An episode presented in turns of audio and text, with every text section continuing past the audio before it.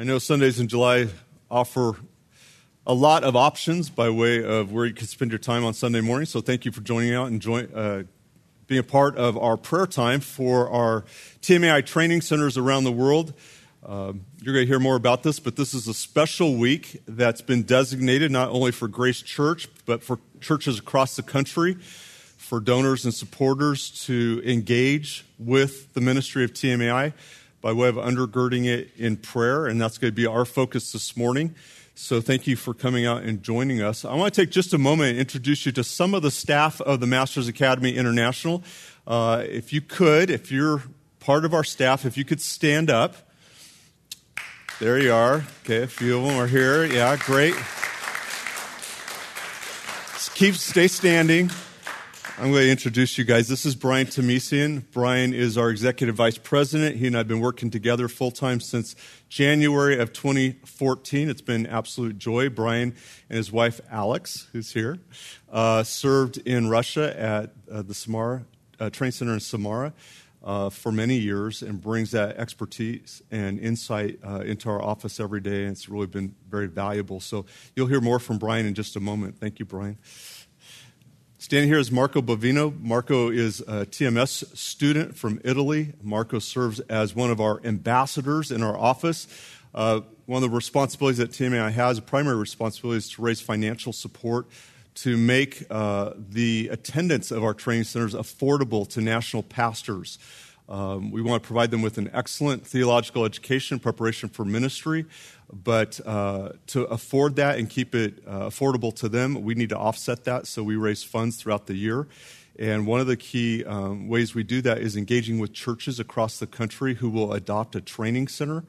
And so uh, Marco is one of two of our ambassadors who's liaisoning every single day of the week with churches, uh, giving them updates from the training centers that they have selected uh, to support and facilitating a, a, variety of resources for them so they stay directly engaged and it's part of the life of their ministry and their church. So, Marco, thank you for your ministry and your work.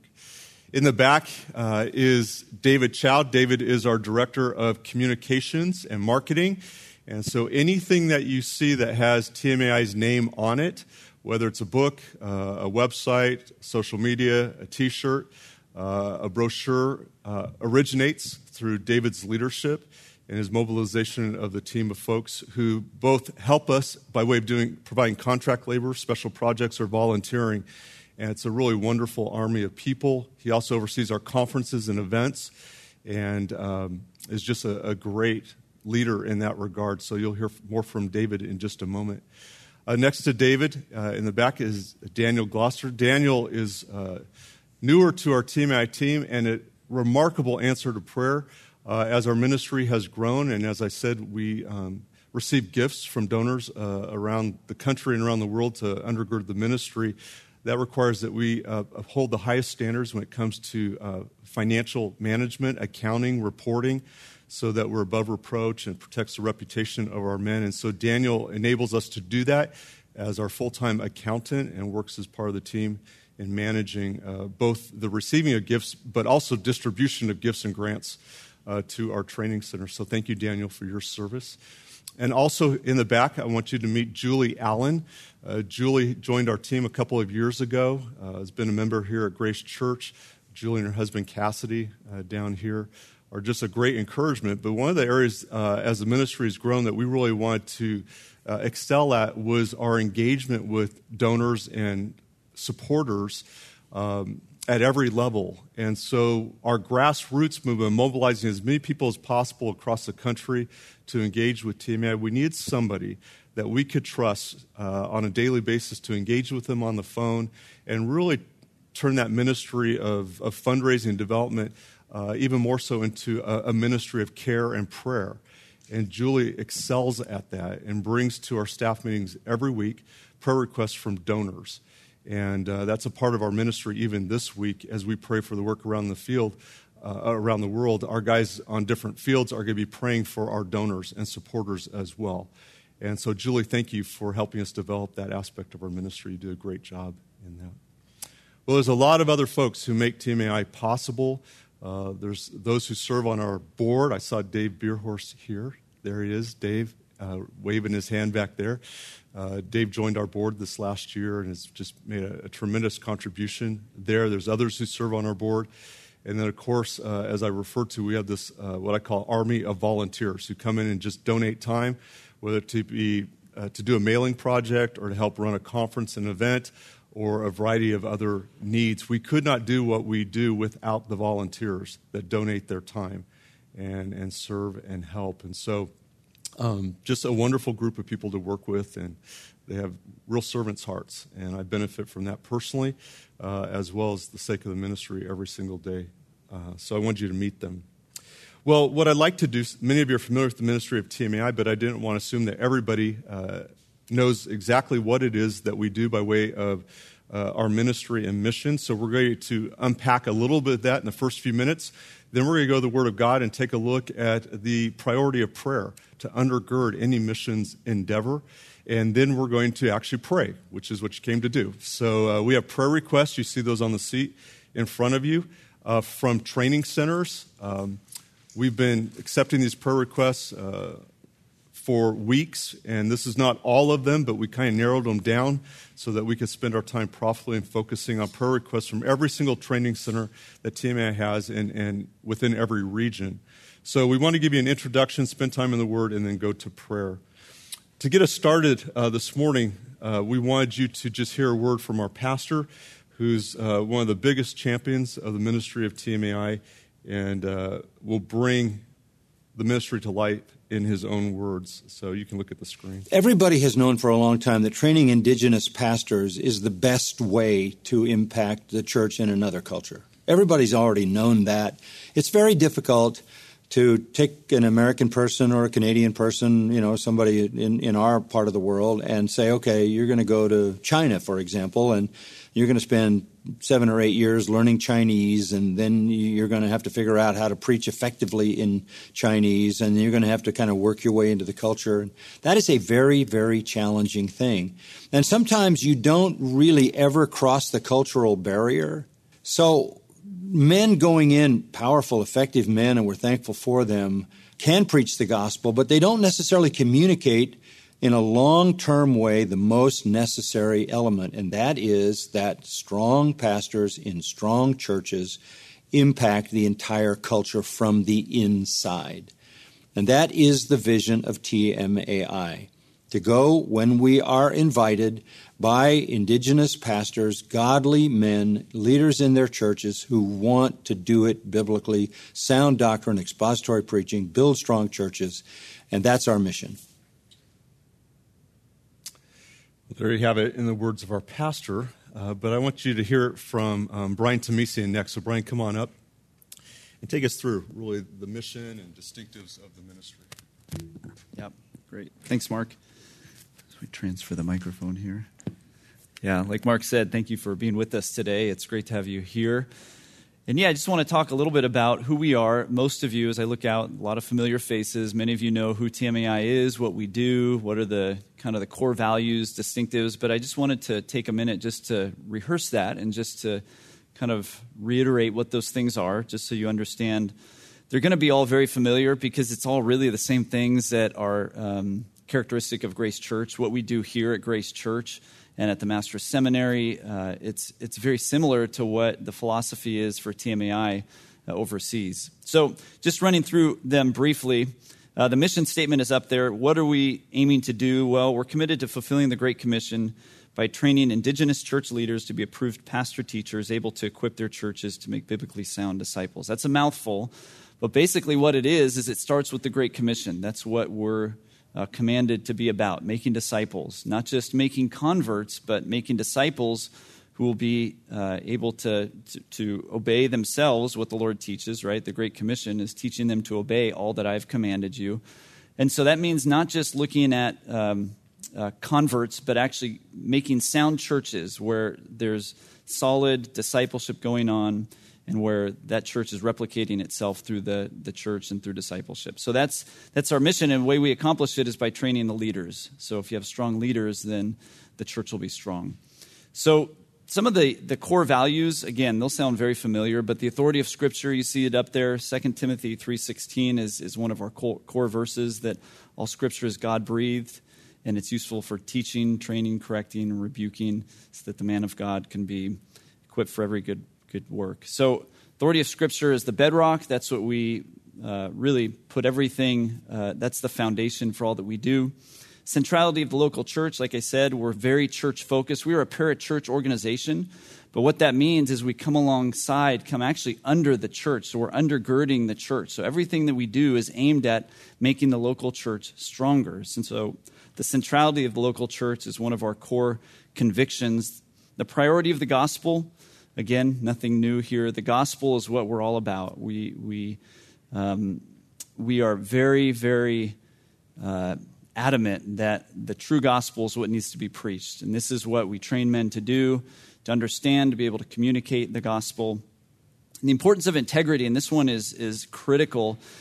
As you look around in, in missions in uh, churches around the world, one of the things that's so lacking is the biblical standard for leadership. And so when we're training leaders, we want to uphold what the biblical standard is for leadership. And it's not a mystery. It's, it's there in Scripture, right? It's 1 Timothy 3, Titus 1. It says what the qualifications are for an elder and for a, a pastor. And so we are very much wanting to see that, uh, those qualifications uh, met in the, the men that we train. They're, they need to be, like the mission statement says, they need to be approved pastor teachers. So we equip men who are approved, their character is approved, they meet the standards of elders and pastors. And so when that is the case, then again, the church flourishes because it has examples to look to, that men that are meeting those um, qualifications that are put forward in Scripture. And then the value of respect, again, this is so important in missions. It's very easy for us as Americans just to go onto a mission field and say, this is how everything needs to be done right? You need to watch and learn, and we'll do everything, and you just watch how the Americans do it, and that's the way it's supposed to be done. Well, that's, that's not the approach we take. First of all, we're, uh, we go into a country at the invitation of nationals. So we never go saying, planting a flag, saying, we're going to train you. It's not that way because what happens is that there's not really people who, who show up, and then after time, they say, well, that's the American way. We never wanted that to begin with. But what we do is we go at the invitation. And so, if there's national men, denominational leaders sometimes, or just church leaders who have a network of churches, and they see that they have a need for training in expository preaching, then we'll respond to that need. What goes along with that is this, uh, this core value, the value of respect. What that's referring to is respecting those nationals in that country. We really do believe that we aren't the ones that have a, a monopoly on God's truth as Americans right? We don't.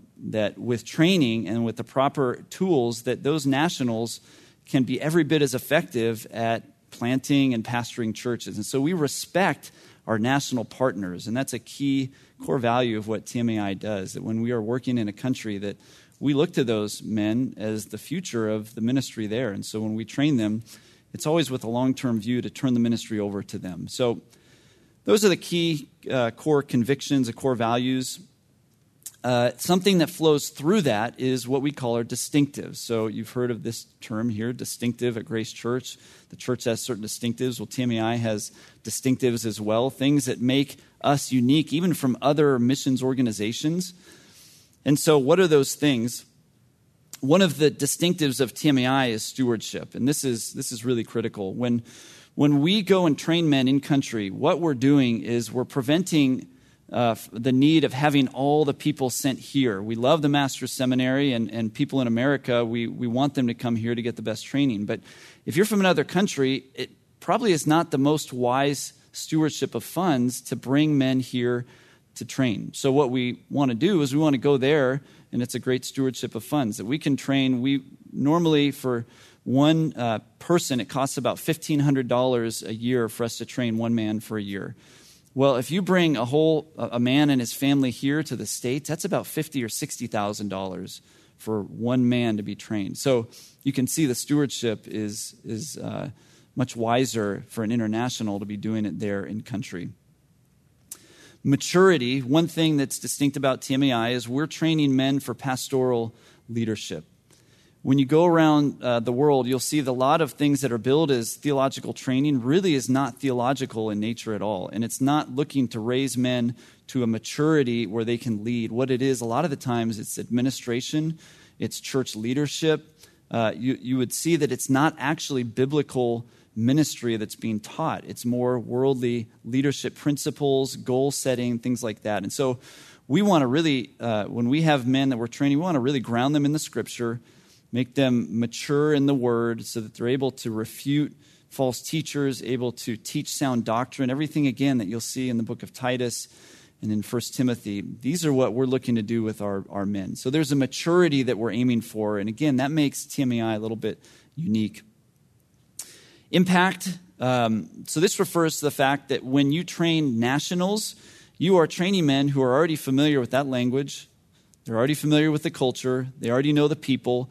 And so, what that means is they can have an impact because they're already part of that culture. They're already part of the, of the uh, everyday kind of milieu there. They understand it. As Americans, like Pastor John said, when you go in, uh, you, you have to take a long time just to understand that. First, the language, if it's a different language, then the culture, and then to be able to, to overcome that culture barrier. It's very, very difficult. But when you're training nationals, they have immediate impact there in their culture. Similar with longevity, and I can speak to this uh, personally that when you're an American, you're not guaranteed that you can stay in that country. Uh, you could have visa problems, you could have diplomatic issues, there's governments that change, and you could, on just like that, you could be forced out of the country. And that happened with my wife and I and, and the whole team in Russia. So when you're training nationals, though, they're there to stay. They're not going to get kicked out of the country. So there's a longevity of ministry there uh, because Again, they belong to that country. As a foreigner, you don't belong, you can be kicked out. But there's longevity in ministry when you're training nationals. And, and really, our goal is not just to train pastors, but it's actually to train the trainers. So if you take the top uh, men that you train and you train them to be the faculty of that training center, then you can actually turn over the whole training center and that's what's going on in, in, the country of Russia and others right now is that there's Russians who are running the training center.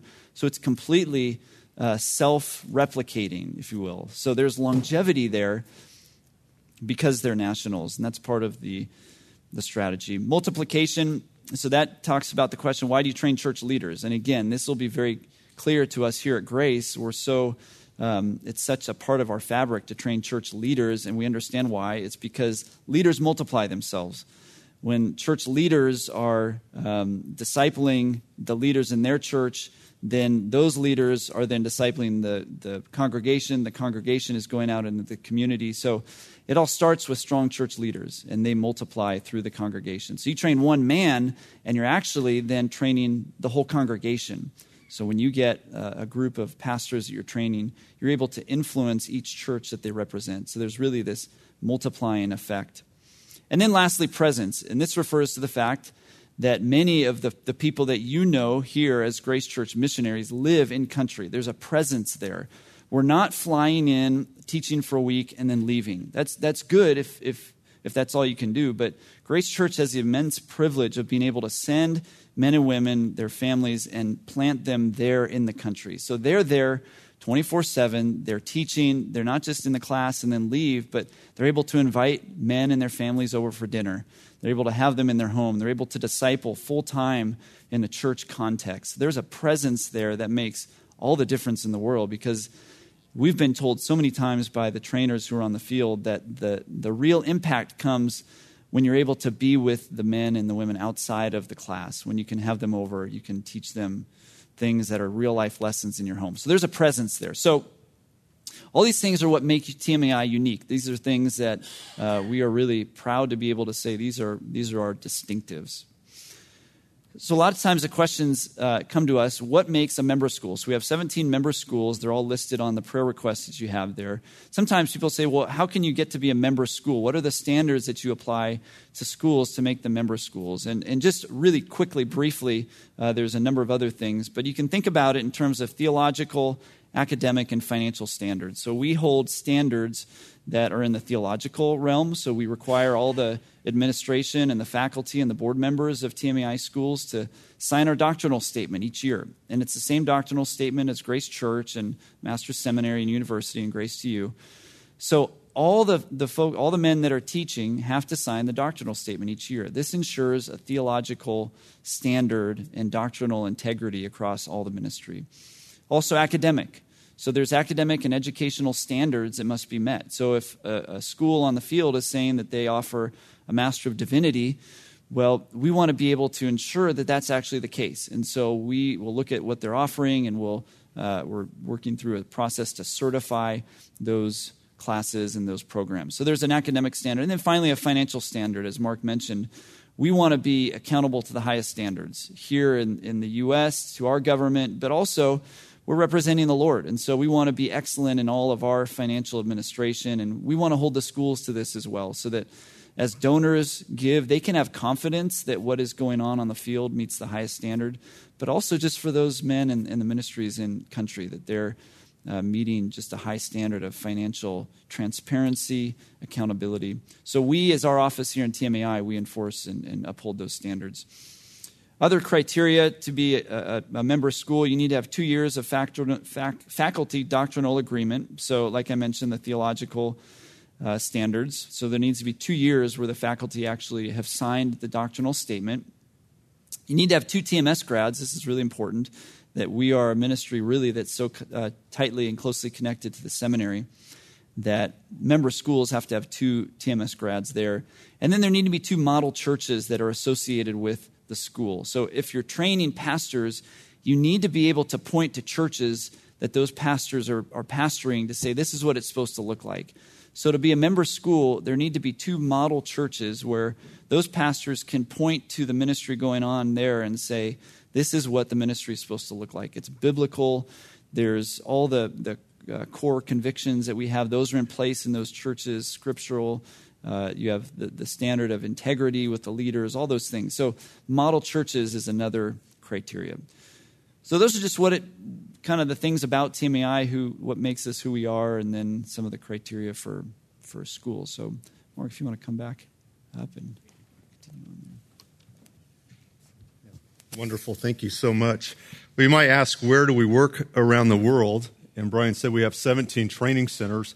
That doesn't really tell the whole story. Um, because we are training mostly uh, full time pastors, they're bivocational. Uh, often they can't relocate to uh, where our training center is uh, primarily housed. So within each country, uh, we have multiple teaching sites based in churches uh, that are hosted by graduates of our training center. So we have um, over 80 now teaching sites for TMAI. It's pretty significant breadth of, of impact there. But when you look at the student body, uh, we have over 73 nations represented in the current enrollment of our training centers, which is significant because a lot of times those men from neighboring countries uh, will return home, and that plants seeds for the launch of a new training center, which I'll illustrate in a moment. Uh, this year, uh, we had over 2,000 uh, students enrolled in our programs across all training centers, which is, again, a testimony to the hunger and appetite of uh, pastors for this kind of training. And um, now we're approaching uh, just about 7,000 graduates uh, of our training centers. And so think about those churches represented by those 7,000 pastors and church leaders who are faithfully committed to those core values and distinctives that we talked about uh, a few moments ago. And then we have uh, an increasing number of full time national faculty, over 45. And uh, fa- these faculty work hard. Uh, they're all pastor- pastors serving their local churches, uh, as well as teaching and training and caring for their families. And so that's why we want to undergird them in prayer. Uh, they need to be lifted up on the prayers of the saints to be faithful in their work.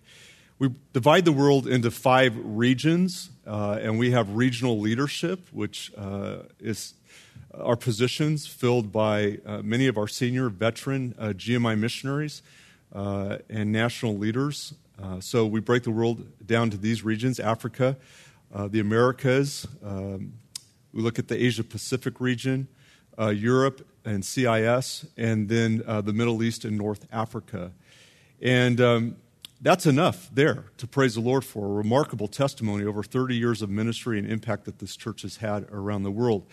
But it's important that we also look out towards the future and see what God is doing. As Brian said, we go at the invitation of national church leaders. And so uh, we received many invitations uh, to consider developing a training center. Many of them are the, the fruit of an existing training center. So recently we surveyed all the opportunities that TMAI uh, represents uh, from a, a, national perspective. So if you just look at the countries that we're involved with by way of developing training centers or partnering in training.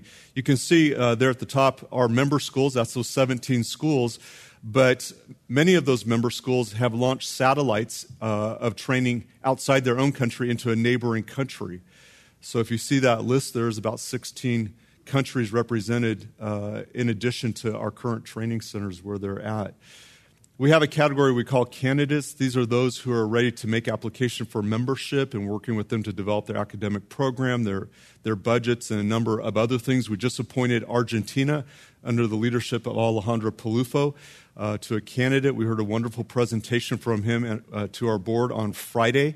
Um, and even there, uh, he was saying students in their training program already are not only from Argentina, but Uruguay, Paraguay, Cuba, uh, and some other countries in the Spanish speaking world. So we're excited to have Argentina join us in membership. But then we look out to where TMS grads are working uh, already to develop the foundation for training. And you can see there, there's a whole host of schools. And uh, you're real familiar, of course, with the ministry of GMI, which sends uh, missionaries out through Grace Church. And many of the missionaries that we've sent out in the last year uh, are keyed to those schools week term associates who are developing new training centers, uh, preparing them uh, to be able to make application to membership. And then we have uh, a number of schools that are like minded with us. We didn't start them, but they want to identify with TMI because they share the same theological convictions, the same philosophy of ministry, same distinctives. And so they want to be part of our fellowship and there's another 16 schools there. So when you add up all of these countries, this really describes and, and illustrates the footprint of TMAI. It's approximately 67 to 70 nations around the world that we are actively involved with. And if you come to our office at any given day, you'll hear people speaking in different languages on different phones and doing our best to come alongside and encourage the development of all of these works. And again, we praise the Lord because He's the one that's opened up these doors. And these doors have opened through the prayers of God's people who are hungry for the truth.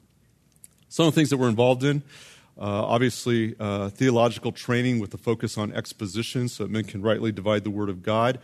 We um, are very much involved in foreign language translation and publications of sound theological resources, which I'll comment on in a moment. Um, we're looking to publish and distribute resources to undergird both training and local churches so that their congregations can mature in the faith.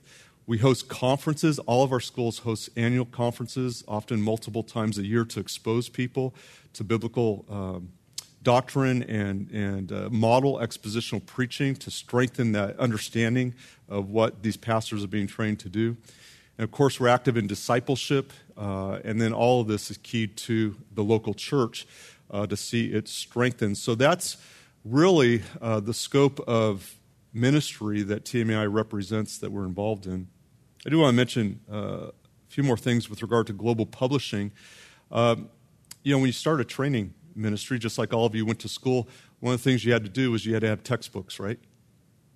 So imagine being in a country where there's very few sound theological resources. It's not like TMS here where you can go downstairs to a library and there's thousands and thousands of books in English. How do you train pastors without those kinds of resources? So, our guys early on in the development of their training begin to translate, uh, often uh, starting with our pastors' works, but also beyond that, good theological resources that are needed. We've been doing that uh, to the tune of about 50 uh, projects a year, uh, which is significant. That's undergirded through the gifts of God's people to make that possible. Um, but last year we had the privilege of being entrusted by uh, John MacArthur, his family, and Grace to You with uh, the full responsibility to hold the rights, TMAI, to hold the rights of all foreign language translations of uh, John MacArthur's life works. So his entire catalog of everything he's written, from the old Bible studies uh, to his most recent books.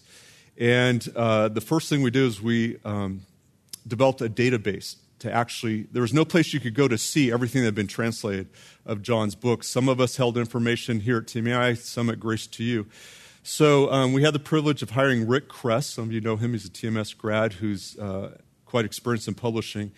And in developing this databases, we've been able to identify over 1,500 resources uh, under uh, John MacArthur as author uh, in that database, and uh, 800 of them are already in foreign languages.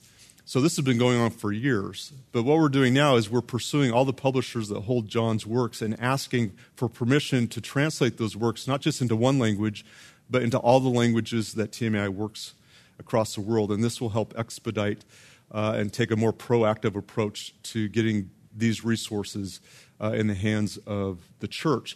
Not just uh, rights for print, which is important, but also digital and audio and media rights so that we can begin to use digital platforms for the distribution uh, of these resources. So, this is a much more proactive approach. This slide here represents uh, the team of guys around the world that Rick works with. Uh, every one of our training centers in every nation we work in has somebody who's tasked with uh, the responsibility of translating those resources. And so uh, Rick will do uh, uh, quarterly calls with these guys. They'll prioritize what resources the church needs, and then we'll go to work to get the rights for them, and then we'll raise the funds to make it possible. So that's just a brief uh, insight to one aspect of ministry with TMAI, but we rejoice in the opportunity the Lord's given us to really expand the influence to serve the church. With that being said, I'm going to ask David Chow to come up and just uh, speak to you for a moment about this week, a very special week in the life of TMAI. And as David comes, I failed to mention and introduce his wife, Channing, who's with us. Channing is not only his wife, she has been a big part of our team for the last five years. Uh, we reluctantly uh, said goodbye to her as a staff member last month, only because of the great news that they're expecting their first child uh, in just a few weeks. But Channing's been a big part of our team and our family. So, David. Great, thanks, Mark. Well, the reason why um, we're calling this seminar here Together We Pray is because this week, as Mark mentioned, there's about 40 or so churches around the United States and around the world joining us on this Sunday or next Sunday for a week of prayer. Um, there's also all of our constituents and supporters praying as well. So collectively, I think the opportunity has gone out to over 20,000 people to be praying with us this week. And so we call it Together We Pray as we all pray together. And there are three areas that I just want to let you know about if you want to participate. Uh, today is uh, the prayer at church. It's one of the Sundays we've designated as a day where churches can pray with us. And that's what we're doing here next Sunday. Uh, some churches will be joining as well. Uh, the week of prayer from today till next Sunday, we're actually sending an email out uh, with more specific prayer requests, more detailed prayer requests than you have there in your chair. Um, so if you'd like to join us, you can go to this website, www.tmai.org slash together we pray, and just to sign up for our newsletter. I'll be happy to send you some information about the different regions, some of the, the, the trials that our men are going through, practical ways you can be praying for them, and also praises so that will be happening each morning this coming week. We'll send an email out on a specific region. And then for this Friday, we invite you, if you're available, uh, at 4 o'clock our time. Uh, there's an online prayer event, and we're just, again, rallying people from around the world uh, to pray together. And so Mark will be hosting an online prayer event Friday at 4. If you're signed up for that email, um, you automatically receive the link, or you can go to our website and we'll post it there. If you can't join us for that time, uh, we'll post that uh, hour long prayer time, uh, and you can watch it um, when you're available. So we would just encourage you to join us this week. We thank you for joining us here today. As a small way of saying thank you, um, we have some goodies for you in the back. One of them is the devotional that we put together. It's a book, a 365 day devotional written by our men, our faculty, our students, and graduates from around the world. Um, and they just wanted to share the word of God with all of you. As it has blessed them, they wanted to be able to bless all of you as well, specifically from their context as they're writing from. A second gift that we uh, have for you, and just a way to say thank you, but also to remind you to pray, is there's some T-shirts in the back in different sizes.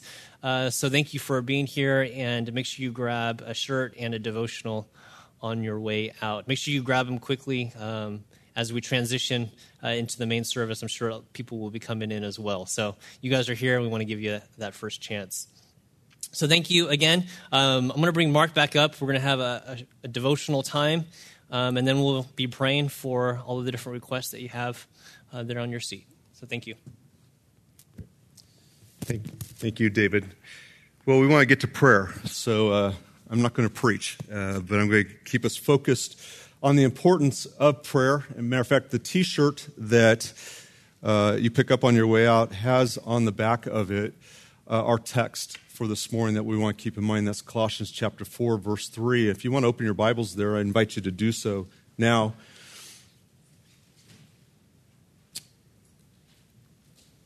If you are a student of the history of missions, you'll discover that just about every well known missionary that you might read a biography has come to a place of recognizing the importance of prayer in the ministry of missions. Uh, it's easy for us to focus on all the practical aspects of service and ministry, and sometimes uh, results in us putting more emphasis on human effort than God's effort to accomplish uh, His purposes in the gospel. Listen to these statements by missionaries uh, over the years. A.B. Simpson who's founder of the Christian Missionary Alliance, said, Prayer is the mighty engine that is to move the missionary work. Samuel Zwemer, who was very active in the Middle East, said, The history of missions is the history of answered prayer. Another missionary, Stephen Gaukroger, said, Prayer needs no passport, visa, or work permit. There is no such thing as a closed country as far as prayer is concerned. Much of the history of missions could be written in terms of God moving in response to persistent prayer. One of the things that we want to be faithful to in the ministry of TMAI is to elevate the importance of prayer and intercession in our ministry. Yes, we need financial support, and that's a wonderful way to be involved. There's another a number of ways to volunteer and, and use your gifts and talents, but we can all pray. And what we're calling uh, our entire family across the country and around the world, too, is the ministry of prayer this week that puts the focus on God and His power at work to accomplish the noble task of advancing the gospel and building His global church. This is God's intention. And it's not for man's sake, ultimately, that people are just rescued and redeemed from, cell, uh, from hell or experience the benefits of coming into the kingdom. It's for the glory of Christ. And our text this morning from the book of Colossians is really uh, understood in the broader context of what Paul's emphasizing in this book, and that is the supremacy of Christ. You cannot read the book of Colossians without understanding that Paul's passion here is to see Christ's glory manifested uh, you come and look at what he says in chapter 1, begins to celebrate and give thanks for uh, the testimony of the Colossians, but then he immediately goes into recognizing that this is for the glory of Christ, beginning in verse 13. For he rescued us from the domain of darkness and transferred us to the kingdom of his beloved Son, in whom we have redemption, the forgiveness of sins. He's the image of the invisible God, the firstborn of all creation. For by him all things were created, both in the heavens and on earth, visible and invisible. And he just goes on in, in the subsequent verses to really unpack for us the glories and wonders and supremacy of Christ. And then he says at the close of chapter 1, we proclaim him, Christ, admonishing every man and teaching every man with all wisdom, so that we may present every man what? Complete in Christ. For this purpose also I labor, striving according to his power, which mightily works within me. And, and that's the ministry of, of any faithful missionary, and certainly our aim in TMAI is to present every man, every, every woman complete in Christ. That's the fulfillment of the Great Commission. Those who then can reproduce Christ likeness uh, by introducing others to the gospel and seeing them mature in faith and being taught to observe all that Christ has commanded. This is done in the context of the church. And so, Paul, of course, as the missionary to the Gentiles, understood the Great Commission, commissioned by Christ himself, but he understood with great clarity that this is not about human effort, human ambitions, building human institutions. This is about one thing it's about accomplishing what will bring Christ the greatest glory. And so Paul continues on talking then about how we are being transformed into the image of Christ in chapter 2 and chapter 3. And uh, his purposes to see man who has come to the knowledge of the gospel and has submitted their life to the lordship of Christ, and how that life then is transformed to imitate Christ. And with all that in his heart and mind, we come to chapter 4. And beginning in verse 2, we begin to see Paul shares with us four specific opportunities that prayer, centered on the glory of Christ, will accomplish for the gospel. Let's read our text, verse 2. It says, Devote yourself to prayer, keeping alert in it with an attitude of thanksgiving, praying at the same time for us as well, that God will open up to us a door for the word, so that we may speak forth the mystery of Christ, for which I have also been in prison, that I may make it clear in the way I ought to speak. And the result of this prayer presents these opportunities. Verse 5 Conduct yourselves then with wisdom toward outsiders, making the most of the opportunity and let your speech always be with grace as though seasoned with salt, so that you will know how you should respond to each person.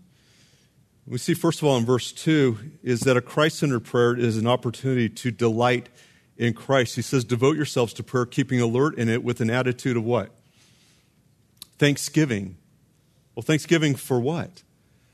Well, a person who understands that the gospel is ultimately uh, accomplishing just not the good for the individual, but the good of Christ. Pauses in their prayer and recognizes with great, great gratitude what Christ has accomplished on their behalf. And so Paul says here to devote yourselves. This is being fervent, being alert, being dedicated in prayer. Paul says in other places to be committed to praying without ceasing. This is that same idea. But he says, first of all, as you go to prayer, you have to be characterized by gratitude for the work of the gospel in your own life. And that gratitude results in what? A heart of humility because you have to confess you didn't accomplish this in your own strength, ability, by your own merits. It's by Christ alone. And so this is really a prayer of worship, of glorifying Christ for what he's done. And so this presents an opportunity, this kind of prayer presents an opportunity to first delight in Christ for what he has done for us. Well, as you go on in this text, you see that Paul says this opportunity of a prayer focused on Christ is an opportunity to declare Christ. He says in verse 3 praying at the same time for us as well that God will do what? Open up to us a door for the word. Open up a door to do what? To declare, right? So that we may speak forth the mystery of Christ. This is the opportunity of the faithful believer who's had their life transformed by the gospel. They long to see others know Christ in the same fashion and have their life transformed. But instead of putting the emphasis on human effort, Paul recognizes here that it is God who opens up the door, beginning with the opening up the door of the heart and then opening up the door of the opportunity to actually declare Christ. So many times in Paul's writings, he makes reference of this. In 1 Corinthians 16, he says, uh, I shall remain in Ephesus until Pentecost, for a wide door for effective service has opened to me. Who opened that door? God opened that door for him. In a similar way, in 2 Corinthians 2.12, he says, A wide door has been opened to me at Troas. Who opened the door? God opened the door. In Acts 14, verse 27, we read that he and Barnabas acknowledged that all things that God had with them and how he had opened a door of faith to the Gentiles, speaking of their first missionary journey. He gave God the credit for opening up the doors for the gospel. You know, we need to, as we intercede uh, on the work of the global church, be at prayer that God will open up the hearts of men, He will open up the physical opportunities so that the word can be declared. And this is important to acknowledge here, and this is again consistent with uh, our focus and mission, is so that the word could be proclaimed. This isn't about human efforts by way of what's the most practical or pragmatic strategy of evangelism. You know, what's the most popular way to try to win people to Christ? What ways can we manipulate or maneuver? uh, to share the gospel, this is a word based ministry. The power of the gospel is in the proclamation of the word. This is what the Spirit uses to speak to a heart that God's opening, to produce regeneration, the granting of faith, and bringing someone to obedience uh, and repentance. So, the focus here in our efforts in evangelism needs to be so that we may speak forth the word of God. And specifically, it says here, the mystery of Christ. This is who we proclaimed. As for this purpose that Paul faced imprisonment himself. We go on in verse 5. If you pray first with an attitude of thanksgiving for what Christ has done in your own life, and then pray for God to open up a door to do that in the lives of others, then you're watchful, you're anticipating. And a Christ centered prayer results in an opportunity to demonstrate Christ. This is what Paul says conduct yourselves then with wisdom and Paul talks throughout his epistles to walk in wisdom, to walk in the Spirit, to walk in the light, or to walk in a manner worthy of the gospel. All of these are consistent with saying, live a life that's consistent with the message that you preach. Put Christ on display as you proclaim him. Otherwise, you will undermine the testimony of the gospel. That accusation of hypocrisy will give excuse to those who don't believe that Christ has the power to transform a life. But when they see a transformed life, then they can have confidence and hope that Christ can accomplish what he promises to do to save and sanctify. And so Paul's emphasis here is that an opportunity to actually demonstrate Christ is something that we pray towards and can expect in response to this prayer. And then lastly, Paul goes on to say a Christ centered prayer anticipates an opportunity to what? To defend Christ. Verse 6 let your speech always be with grace, seasoned with salt, so that you will know how to respond or answer each person.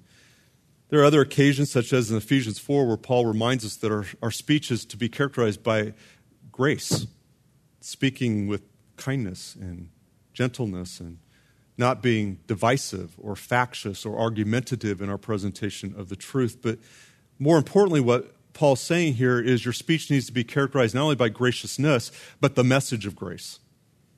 The grace of what God has done on our behalf.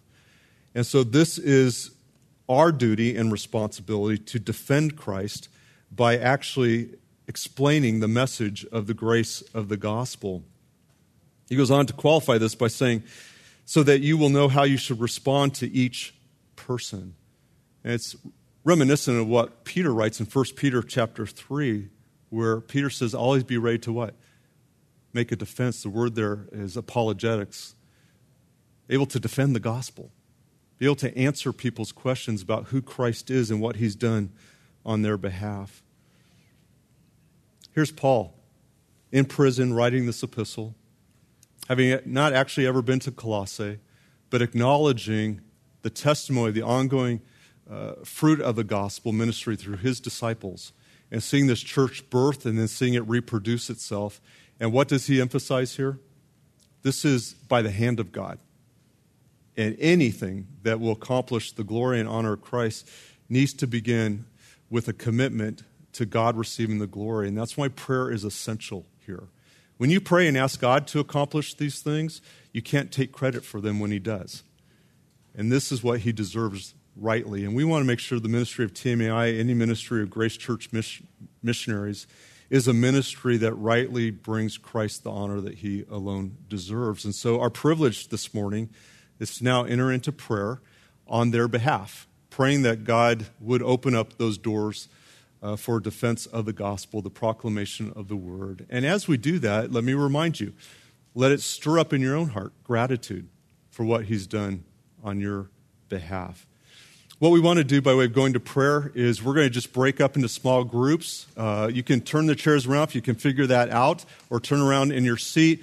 Don't hesitate to get up and go join a group. So don't pray by yourself, or just pray as a couple. Try to get into groups of you know four, five, six at least. Uh, introduce yourself. It's Sundays in July. Uh, don't take too much time though, because we want to go to prayer. Uh, I'm going to invite our staff to kind of roam around and jump into a group if you would do that so that you can get to know them. And then what you have in front of you are those prayer requests. And just uh, begin praying through them. Each person in the group, take a training center, pray for them, and just keep working through the list. And then, of course, you can take those home. I'll close us when we're all done so that we can finish on time and not be interrupted by those coming in. So let's go to prayer now.